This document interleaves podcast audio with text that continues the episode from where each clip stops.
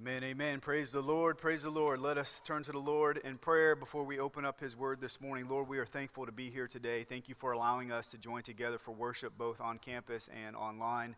Uh, Lord, we ask and seek uh, wisdom from you, understanding from you, uh, Lord, not just for uh, knowledge's sake, but Lord, through your Spirit, the gracious work of your Spirit, Lord, that you would uh, impact uh, the very depths of our heart and our soul. Lord, birth in us a desire to love you and honor you and cherish you above all. To God be the glory. In Jesus' name we pray. Amen. Amen. If you would open your Bibles to John 13, John 13, we're going to look at verses 1 through 17 this morning. If you're joining with us on campus and you do not have a copy of God's Word, I would encourage you to look underneath the seat in front of you or underneath the seat that you're sitting in. There should be a blue Bible there. I would encourage you to take that Bible, open up to page 997. 997. As Pastor Tommy uh, mentioned earlier, we're going to start a new uh, two part sermon uh, series this morning entitled The Gospel and Servanthood. The Gospel and Servanthood. So, what do we mean by uh, the gospel and servanthood? In other words, as a follower of Christ, how does the finished work of Christ, the gospel, the good news, shape my understanding of servanthood? And the actions and the thoughts that follow. Right? That's what we're talking about this morning. We're going to begin uh, looking at uh, John 13 this morning, and then uh, Pastor Tommy will uh, share the second part of that uh, next Sunday. But to set the stage of where we're at in uh, John 13, just real quick, it's important to understand a, a, couple things as we turn our attention to this amazing chapter. Uh, one is uh, for, for John, as uh, the Holy Spirit gave uh, John uh, a, a, witness of the gospel, the work of Jesus. Uh, one of the primary themes throughout his account is the contrast between light and darkness. We see that in full display throughout the book of John, specifically in John chapter 1 through John chapter 12. And then a shift begins to happen in John 13, uh, where we see uh, a really an amazing theme of God's love, right? Not that it was not evident in the first 12 chapters, but there is a, a pretty good shift that happens in, chapter 13 because the word love is, is given 45 times between uh, John 13 uh, through the end of the book of John. The second thing that's important to understand is from roughly John chapter 1, verse 19 uh, through the end of John chapter 12, there's about a three and a half, three, three and a half year span there, right? And it's, uh, John uh, is, is a witness of God, uh, Jesus' miracles, the circumstances that are around that. He's got to see a lot of these things. And so there's a three and a half uh, year period roughly between John uh, chapter 1, verse 19 through the end of John chapter 12. Now, when you get to John chapter 13, so from John 13 to John 19, time slows way down you have 24 hours, right? So you have this amazing discourse, they call it uh, the upper room discourse, where Jesus is spending time uh, with his disciples, not so much in a public setting, but now in a more private setting, and everything is leading uh, to the cross. So those 24 hours. So in John 13, we're, we're Thursday. We're Thursday night, right? Good Friday's coming, right? Jesus is going to be crucified on the cross uh, in a matter of 24 hours. And so uh, it's during that time in John 13, those, those first verses, where Jesus begins to instruct his disciples on really the heart of servanthood. And that's where we're going to begin uh, our time this morning. So I'm going to read uh, that passage in its entirety so we can get the flow of it and then we'll unpack it. So we got a lot of scripture, probably nothing new, uh, but just hang on, be ready to go. Again, absorb this not just today, but spend time with the Lord throughout the week so that your heart will be impacted by the truth of His Word. Beginning in verse 1, the scripture says, Now before the feast of the Passover, when Jesus knew that his hour had come to depart out of this world to the Father, having loved his own who were in the world, he loved them to the end.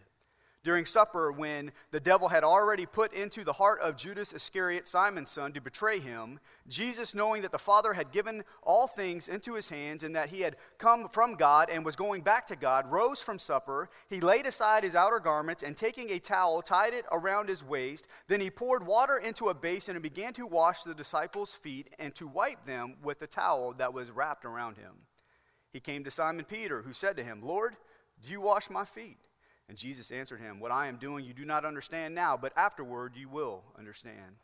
And Peter said to him, You shall never wash my feet. And Jesus answered him, If I do not wash you, you, you have no share with me. And Simon Peter said to him, Lord, not my feet only, but also my hands and my head. And Jesus said to him, The one who has bathed does not need to wash except for his feet, but is completely clean. And you are clean, but not every one of you. For he knew who was to betray him. That was why he said, Not all of you are clean. When he had washed their feet and put on his outer garments and resumed his place, he said to them, Do you understand what I have done to you? You call me teacher and Lord, and you are right, for so I am. If I then, your Lord and teacher, have washed your feet, you also ought to wash one another's feet.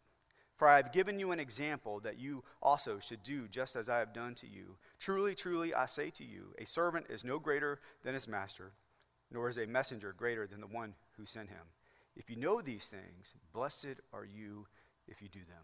What an amazing passage of Scripture. What we find in this particular passage of Scripture is three amazing movements of Jesus, our servant king, right? And it's through those three amazing movements that we begin to understand the scope of servanthood and how to apply that scope of servanthood in our thoughts and our actions. And so that's what I want us to look at this morning through this passage. Uh, the first movement happens in verse 1.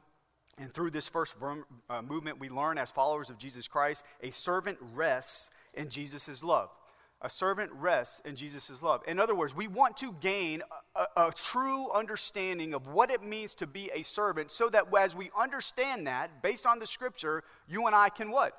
We can be servants of the Lord. And so that first verse there, so we're going to unpack it. So we're going to have some pauses, so just to get a, a, good understanding of what the scripture is teaching us. So verse one. Now before the feast of the Passover. So let's stop there for just a second. Every year, uh, the Jewish people would celebrate th- uh, three uh, feasts throughout the year. One of those being the feast of Passover. This feast was to uh, celebrate, to reflect on, and to remember God's mighty hand in uh, in the work of His people. How He delivered him, uh, delivered them from the hands of the Egyptians, and and one of the plagues, the last plague that came in that deliverance, the, the plague plague of judgment uh, of the death of the firstborn in order for uh, the people of God to be spared from that judgment. When the death angel came that night was to what? To, to have a lamb slaughtered and to paint on the doorpost of your house the blood of that lamb. And when the death angel came and saw that blood, guess what? He would pass over that house, right? And so that's the picture here. And so that's one of the ways that God delivered his people, right? He's, he's delivering his people, and the feast of the Passover was to celebrate that, to remember that, to reflect on that. The scripture goes on to say, when Jesus knew that his hour had come to depart out of this world to the Father. So that phrase, his hour, happens six times in the Gospel of John. The first five of those, when it says his hour had, uh, had come, it says, not yet. Meaning it's not time yet, but now it's time. In other words, Jesus is going to be the promised lamb, to be the final sacrifice on that Passover uh, week to take away the sins of the world. And then the scripture says, having loved his own who were in the world. So think about this. Jesus has a, a amazing general love for all people, right? But he has an amazing specific love for his people. And how awesome is that love? He says he loved them uh, to the end, right? This speaks of the full extent, the full measure, the limitless love of God for his people. The scripture says, before the foundations of the world, he loved you. He set his affection on you. A love that is perfect and fixed and gracious, merciful, sovereign, redeeming, unconditional, faithful, complete, generous, intercessory love, and sacrificial love. John said, or Jesus says in John 15, 13, he says, greater. The word greater there means mega. Mega love has no one than this, that someone laid down his life for his friends. What an amazing word, friends, right? It's talking about an intimate knowledge of this love. So we're not just servants, but we are friends of God, right? What an amazing truth that is. In John 15 15, the scripture says, No longer do I call you servants, for the servant does not know what uh, his master is doing, but I have called you friends, for all that I have heard from my Father I have made known to you. Again, we're not just servants of Christ, we are friends of Christ. That means that Jesus has revealed to us the extent of the Father's love for us, right? We, we have intimate knowledge of the love of God for us through the finished work of Jesus Christ. And how great is that love? Verse 9 of John 15 says, As the Father has loved me, so have I loved you. Abide in my love. I mean, think about that statement for just a minute. The same love that the Father has for the Son is the same love that the Son has for us, right? I mean, when you look in the mirror every morning, as a follower of Christ, a servant of the Lord, It's the first thought that comes to your mind. I am greatly loved. I am greatly loved. Do you see why having a true scope of understanding who you are in Christ matters when it comes to servanthood? That every day, no matter what, because of the finished work of Christ, I can declare the truth. I am greatly loved. The scripture says that we are to abide in that love, remain in it, cling to it, rest in it, continue in it. Why? Jesus says in John 15, 5, He says, I am the vine and you are the branches. Whoever abides in me and I in him, he it is that bears much fruit, for apart from me, you can do nothing. So Jesus is not only valuing relationship, but he's also valuing fellowship, right? It's a reminder to us that greater than what we think we do for God, Jesus reminds us that it's the relationship that matters most to him. And as a follower of Christ, it's not just relationship, but now it's fellowship. Though that relationship can never be broken by grace, right? That fellowship can be by our sin. And so the scripture says we are to abide in him, we are to rest in him, we are to cling in him. In other words, our ability to serve comes from that fellowship with the Lord, that relationship with the Lord. Brothers and sisters in Christ, learn to rest in the love of Christ. Cherish every day in the fact that Jesus came not to be served, but to serve and to give his life as a ransom for many. Guess what?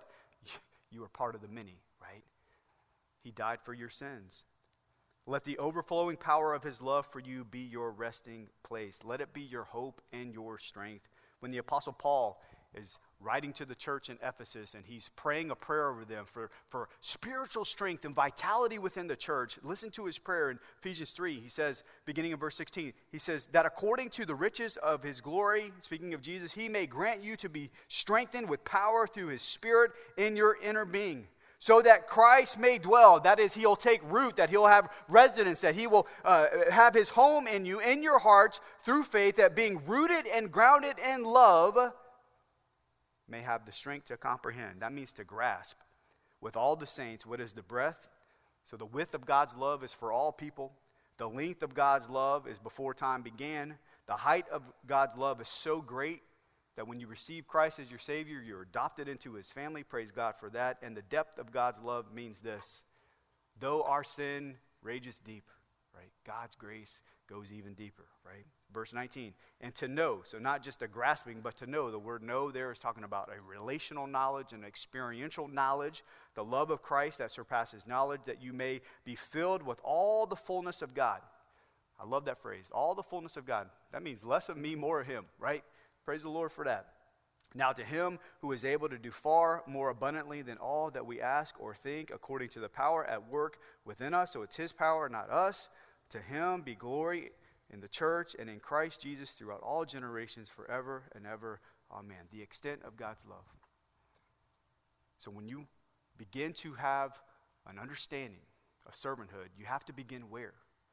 Not me doing things, not you doing things, but resting where? Resting in Jesus' love for me. So that's the foundation. We rest in the love of Christ. The second movement that we see in our passage begins in verse 2 through the first part of verse 12. And this teaches us that as followers of Christ, a servant receives Jesus' cleansing. Jesus' cleansing. So not only are we resting in uh, Jesus' love, uh, but we are receiving Jesus' cleansing.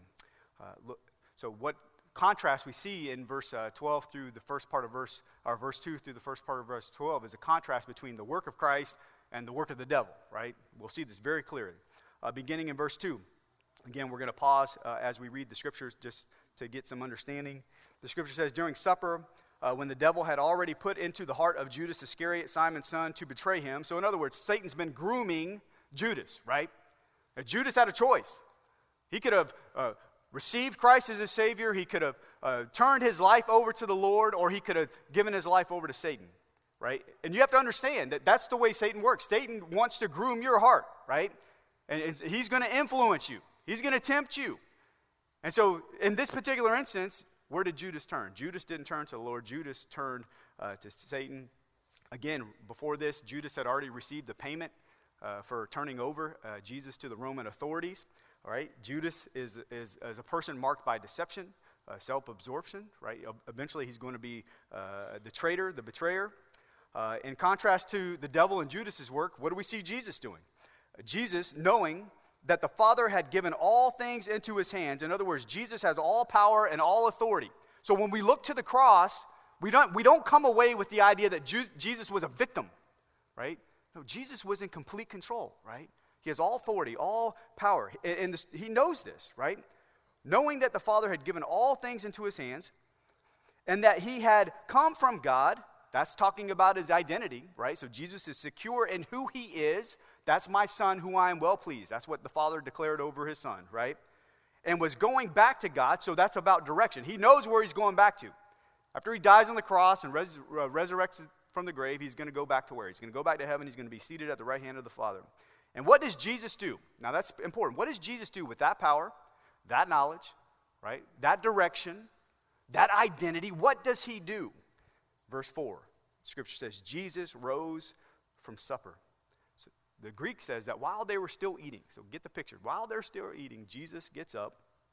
He laid aside his outer garments, the very garments that would, within a matter of 24 hours, be savagely removed from him by the Roman soldiers and gambled away for their trophy. And taking a towel, he tied it around his waist. Jesus is taking the mark of the lowest servant in the house, right? He's ready to work. Then he, Jesus, poured water into a basin and began to wash the disciples' feet. Jesus is willing to clean, right? Not just work, but clean. And to wipe them with a towel that was wrapped around him. So Jesus is ready to finish the work that the Father had called him to accomplish. So think about what's happening here. Uh, John doesn't include this, but Luke's gospel does. According to Luke 22, verses 7 through 13, Jesus and his disciples are in a borrowed room, right? They're in a borrowed room. That's where they're at. This is not their house, right? This is not uh, where they normally gather. Uh, the space, uh, oftentimes when we think about that Last Supper, because that's part of this uh, talk here, we, we, we picture this really long table, Jesus is sitting right in the middle, right? That, that's probably not the idea that we're looking at, right? Uh, this would be more in line uh, with that idea. It's called a triclinium. And so you had these low tables, cushions, and they would lay on their side. This really, it's, it's really hard to find the, a very accurate picture of this encounter uh, when you look for different artwork because typically it's a long table, which probably is not the case it, it, will be more like this where you have those three tables connected, but still Jesus is in the middle. That's probably not the case. Jesus was more than likely uh, on, on, the side of one of these tables. But the point is that they're, they're reclining, right? I mean, how many of y'all like to lay on the couch and eat food and watch football, right? A little bit more. They're not sitting at Moe's, sitting up, you know, sitting down, uh, eating, but they, but they are uh, reclining on the couch. They're laying, uh, laying by one another. They're eating their food. And the custom was when you walked into a home, uh, there would be a water basin there and, you, and for, for, your feet to be washed. The lowest servant would wash the feet, right? Keep in mind, they had open toe shoes. Uh, they prom- predominantly didn't have paved roads, dusty climate, dirty climate. You go downtown to Market Street, you know, understand the animals, what they do, right? So just kind of take that picture. And so when you walked into the home, uh, the lowest servant would clean uh, uh, their feet. And so they didn't have tough acting Tinactin, right? We have that today. Some of y'all use that. Praise God for that, right? But they did have foot washing, and that task, again, was given to the lowest servant. Uh, and, and if we're honest, how many of us like to wash people's feet? I mean, as a wife, uh, when you think about your husband, is the thing that really drew you to him his feet? Probably not, right? But this, this custom was important. It was significant. And though the lowest servant was tasked with that uh, particular role, the King of glory, the King servant Jesus, the Creator, stoops down and he washes the feet of his creation. This is all again under the shadow of the cross, right? Jesus is washing the feet of his disciples. And what prompted that action? Well, John's gospel doesn't include it, but Luke's does. In Luke 22, verse 24, the scripture says, A dispute also arose among them, talking about his disciples, as to which of them was to be regarded as the greatest. So that's the argument that they were having. Before this. Before, later, earlier on in that day, they're asking Jesus, who's going to be the greatest in the kingdom? So they're arguing about this still. And Jesus does what? Jesus shows them what greatness is all about through service. Now, think about Jesus for just a minute. Jesus is washing the feet of the proud. Who's going to be the greatest? Is it going to be me? Is it going to be you? Jesus is washing the feet of his betrayer. Remember Judas? Jesus is also washing the feet of the one who will deny him. Jesus, our servant king, responds to what he heard, who's going to be the greatest, and what he saw, their feet were dirty. Then the scripture says in verse 6 uh, He came to Simon Peter, who said to him, Lord, do you wash my feet? In the Greek it says, You, my feet, you want to wash? Jesus answers him, What I am doing, uh, you do not understand now, but afterward uh, you will understand. What, man, what amazing grace by the Lord. He doesn't rebuke him, he just says, you, you don't understand quite yet, but guess what? In, in just a little bit, you're going to have a better understanding of what's happening.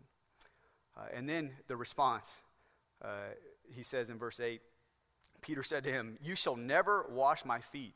And this is a double negative here. Under no circumstance ever will you wash my feet. I can wash my own feet. Or, Lord, that is beneath you, right? Not happening. I love Jesus' answer. Jesus answered him, If I do not wash you, you have no share with me. That word share means inheritance. It's a word that expresses inheritance or, or blessing.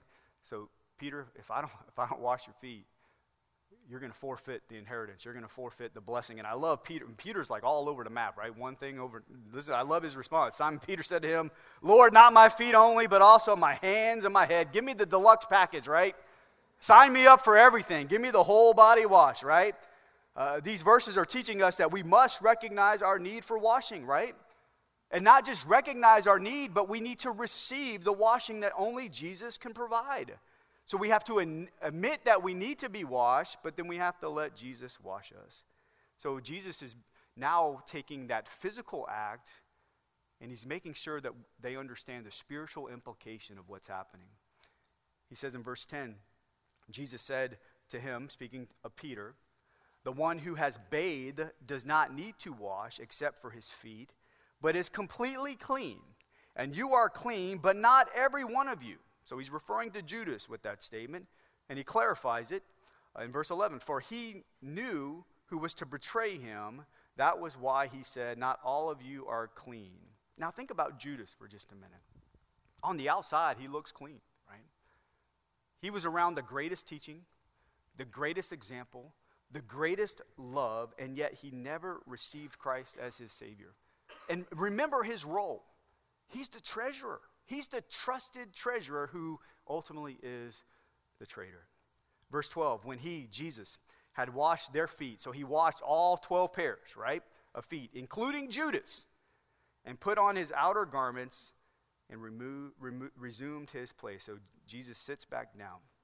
What are the spiritual implications for this, right? Remember, we're talking about uh, a servant receives Jesus' cleansing. What are the, the implications here? Well, the scripture is teaching us that a servant of Christ must be bathed once and cleansed continuously. Let's talk about that word bathed. There's two Greek words that were used. One was bathed and one was washed or clean, same word there. But the word bathe talks about a, a, full body wash, right? That's in verse 10. So, this complete body wash, it's a picture of what happens to every follower of Christ by grace through faith when we receive Jesus Christ as our Lord and Savior, right? Remember, because of our sin, our relationship with the Lord is broken, and the only way to have that relationship was restored is through the finished work of Jesus Christ.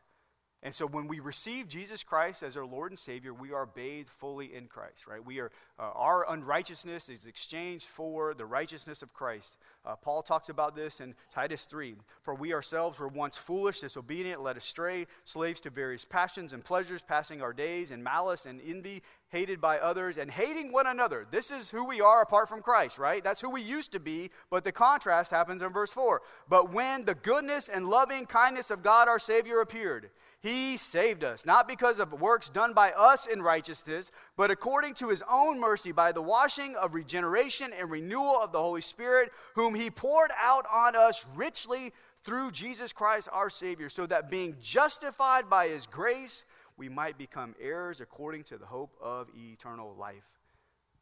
Your justification, Your rightness before God is based on the finished work of Christ.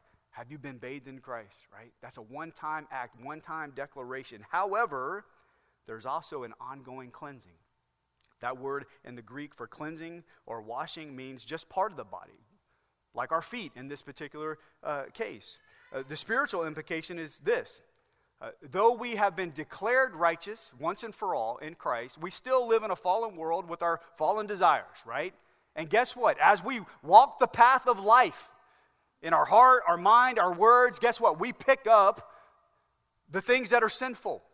So we need a daily cleansing, right? We need Jesus to cleanse those thoughts, cleanse those actions all the time. It's why we talk so much about the importance of confession of sin, repentance of sin, and renewed trust in the finished work of Christ.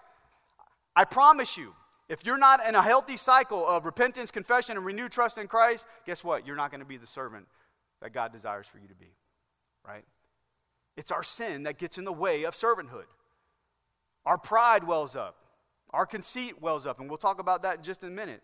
But this idea of cleansing, centered around confession, repentance, and renewed trust in the finished work of the gospel, is the things that we need daily, ongoing, right? John speaks of this in 1 John chapter 1. He says, If we say we have no sin, if you look at yourself and say, I'm perfect, Guess what he says? He says, We deceive ourselves and the truth is not in us. In other words, when we are dishonest about our sin, thinking we don't need daily cleansing from the Lord, we are fooling ourselves and we're not trusting in the fact that Jesus has already said what? You need daily cleansing. You need ongoing cleansing in your life. Yes, you've been bathed once and for all, but you need daily cleansing. Verse 9, he says, If we confess our sins, that's an ongoing confession. He, Jesus, is faithful and just to forgive us of our sins. So he'll he takes on the full punishment of our sin, past, present, future, right? Praise God for that. And to cleanse us from all unrighteousness. In other words, when we are honest about our sins, He purifies us. He removes the shame and the guilt of our sin, right? Our daily victory over sin, our daily uh, power that comes in order to obey the word of the Lord is in large part to that cleansing, right? That confession, that repentance, that renewed trust in the gospel. And all of this in humility, we're depending on Jesus to do what? To wash our feet again and again and again. right? So, this idea, this second point of uh, receiving the cleansing of Jesus is bathed once, continuously cleaned, right? It's based on the finished work of Christ. It's not based on us. The gospel of grace is God's work not us. Again, if we're talking about servanthood, right? It's not first and foremost go do, right? One, rest in the love of Christ. Receive the cleansing power of Christ. Why? Because he has finished everything that was necessary. I love Paul's commentary of all this in Philippians 2. Who, though he, speaking of Jesus, was in the form of God, did not count equality with God a thing to be grasped but he emptied himself by taking the form of a servant, being born in the likeness of men, and being found in human form. He humbled himself by becoming obedient to the point of death, even death on a cross. Therefore, God has highly exalted him and bestowed on him the name that is above every name, so that at the name of Jesus every knee should bow, in heaven and on earth and under the earth, and every tongue confess that Jesus Christ is Lord to the glory of God the Father. So Jesus emptied himself into humanity, right? He stepped down into our world. In his birth, he humbled himself. In his life, he gave us the greatest example. In his death, he sacrificed himself. In his resurrection, he overcame the power of death and sin, and he brings new life to you, new freedom to you, new loves, new desires. You have a new father, a new family, a new home. And we receive that cleansing over and over and over again. Now, the third movement. The third movement is found in verse 12 uh, through 17. Through this third movement, here's what we find as followers of Christ a servant reflects Jesus' example. So we didn't even talk about doing anything yet. Now we are, right? We reflect his example. When Jesus had washed their feet and put on the outer garments and resumed his place, the scripture says in verse 12, he said to them, Do you understand what I have done to you? Have you thought this through, right? You were, you were just arguing about who is the greatest, and I just showed you what greatness is all about. You call me teacher and Lord, and you are right, for so I am. These things are true. That's who I am. If I then, your Lord and teacher, have washed your feet, you also ought to wash one another's feet. I mean, think about the humility of Christ here. Jesus could have said, uh, As I have washed your feet, you wash mine, right? He didn't say that. He said, I have, As I have washed your feet, you wash one another's feet, right? With the same heart, the same attitude, the same motive, even those who are your enemy, right? And this is one of the reasons why servanthood is anchored in the gospel. We aren't serving others hoping to receive acceptance from God. We are serving others because why? We already have acceptance from God. We joyfully and humbly stoop down to meet the needs of others, right? It's the attitude of humble love. Philippians 2 3 through 5. Do nothing from selfish ambition. In other words, don't, don't serve others for the sake of, of promotion and advancement and acknowledgement, right? Or conceit, self absorption, thinking that, that, hey, look at me. That's not what it's about, right? But in humility, count others more significant than yourselves. Let each of you look not only to his own interests, so, yes, take care of yourself, look at your own interests, but not only, but also to the interests of others, having this mind among yourselves, which is yours in Christ uh, Jesus. Jesus goes on to say in verse 15 and 16, For I have given you an example that you also should uh, do just as I have done to you. Truly, truly, I say to you, a servant is not greater than his master, nor is a messenger greater than the one who sent them. So Jesus is stopping the competition, right? You want to know who the greatest is? Stop arguing about that, right?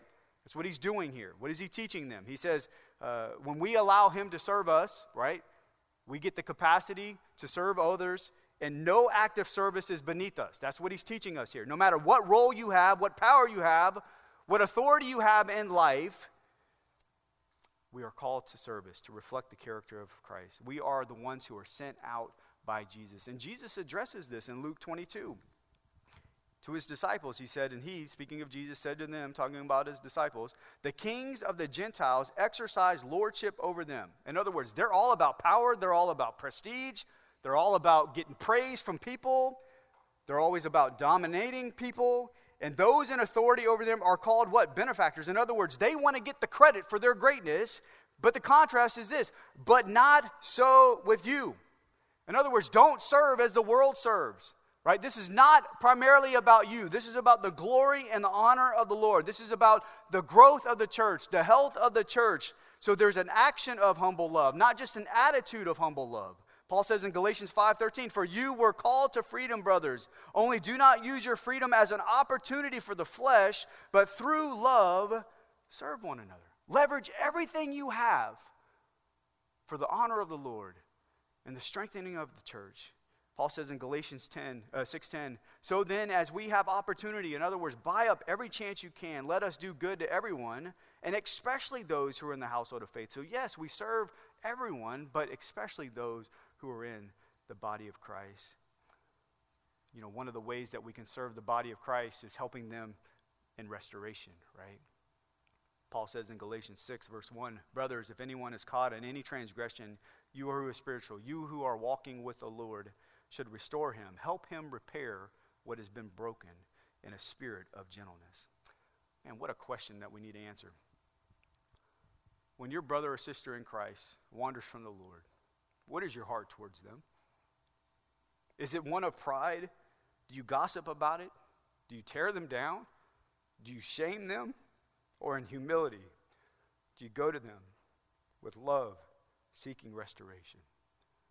Jesus talks about the process of restoration. Matthew 18, verse 15, he begins it here, and we'll just look at this one verse. He says, If your brother sins against you, go and tell him his fault between you and him alone. And if he listens to you, you have gained your brother. In other words, we're, we're not called to air out all the dirty laundry, right?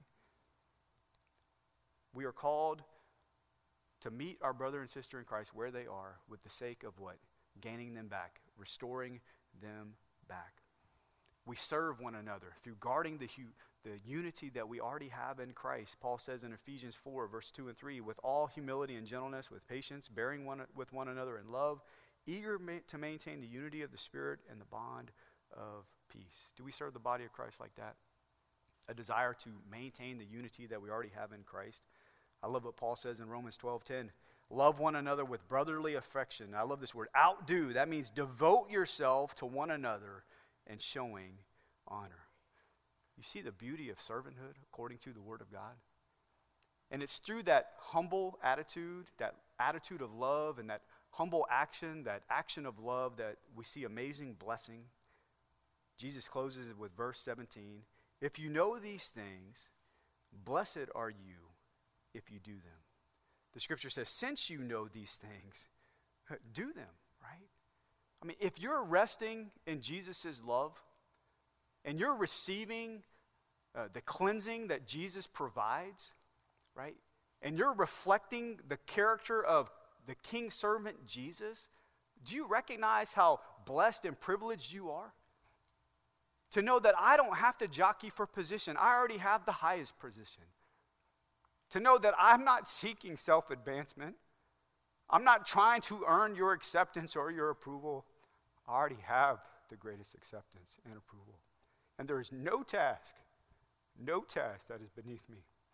And if God has brought it to my heart and mind, a need specifically within the body of Christ, it's not for someone else, it's for me. For me. Now, I may need the body of Christ to help me, but it's not me looking back and saying, I wonder what the church is going to do today. Why? Because you are part of the church, right? You are part of the body of Christ. And why is that important? Understand this. The scripture teaches us in Romans 5 that God has poured out his love into our hearts, meaning that we have an infinite capacity to serve one another. Now, what gets in the, what gets in the way? It's our flesh, it's our pride, right? But we have in Christ an infinite capacity to love one another. And how great is that love? John 13, a new commandment I give to you. Jesus says that you love one another just as I have loved you. You also are to love one another. By this, all people will know that you are my disciples if you have love for one another. And this is the model for church growth, healthy church growth, right? I mean, this is the biblical model. When the church loves well and serve well based on the fact that they're resting in the love of Christ and they're receiving the cleansing that only Christ can give, healthy growth happens within the church. And just to prime the pump for next week's message, I'm going to read this in Acts 2. And they, followers of Christ, devoted themselves. In other words, they prioritized themselves to the apostles' teaching, the word of the Lord, and the fellowship to the breaking of bread, spending time together, and the prayers, so they're praying for one another. And all came upon every soul, and many wonders and signs were being done through the apostles. And all who believed were together and had all things in common. In other words, they kept the main thing the main thing, right? And they were selling their possessions and belongings and distributing the proceeds to all as any who had need. So they're caring for one another. And day by day, attending the temple together and breaking bread in their homes, they received their food with glad and generous hearts, praising God and having favor with all people. In other words, there was something different about them. And guess what? The people around them noticed. And the Lord added to their number day by day those who were being saved. People were coming to faith in Christ. That's where we're going to go next week the growth of the church and why service is so important when the church begins to grow. Are you resting in Jesus' love today? Again, there's something that still resides in many of us if not all of us, this idea that first and foremost, I have to go do, right? Listen, servanthood, true servanthood, begins with first and foremost, I'm resting in what Christ has already done. So every father, every mother, every single person, every child, every young person, rest in the love of Christ. That is where your anchor is. That is where your hope is. And it's through that that you realize that, Jesus, I need your cleansing every day. Yes, praise God, I've been bathed once and for all in the finished work of Christ, but I need to be reminded of that finished work every day. Let me receive the cleansing of Christ every day. Let me confess my sin, repent of my sin, have renewed trust in the finished work of Christ. And it's there and there alone that I can reflect the character of Christ in my life. As you live in me and through me, to God be the glory. So, whatever your decision is today,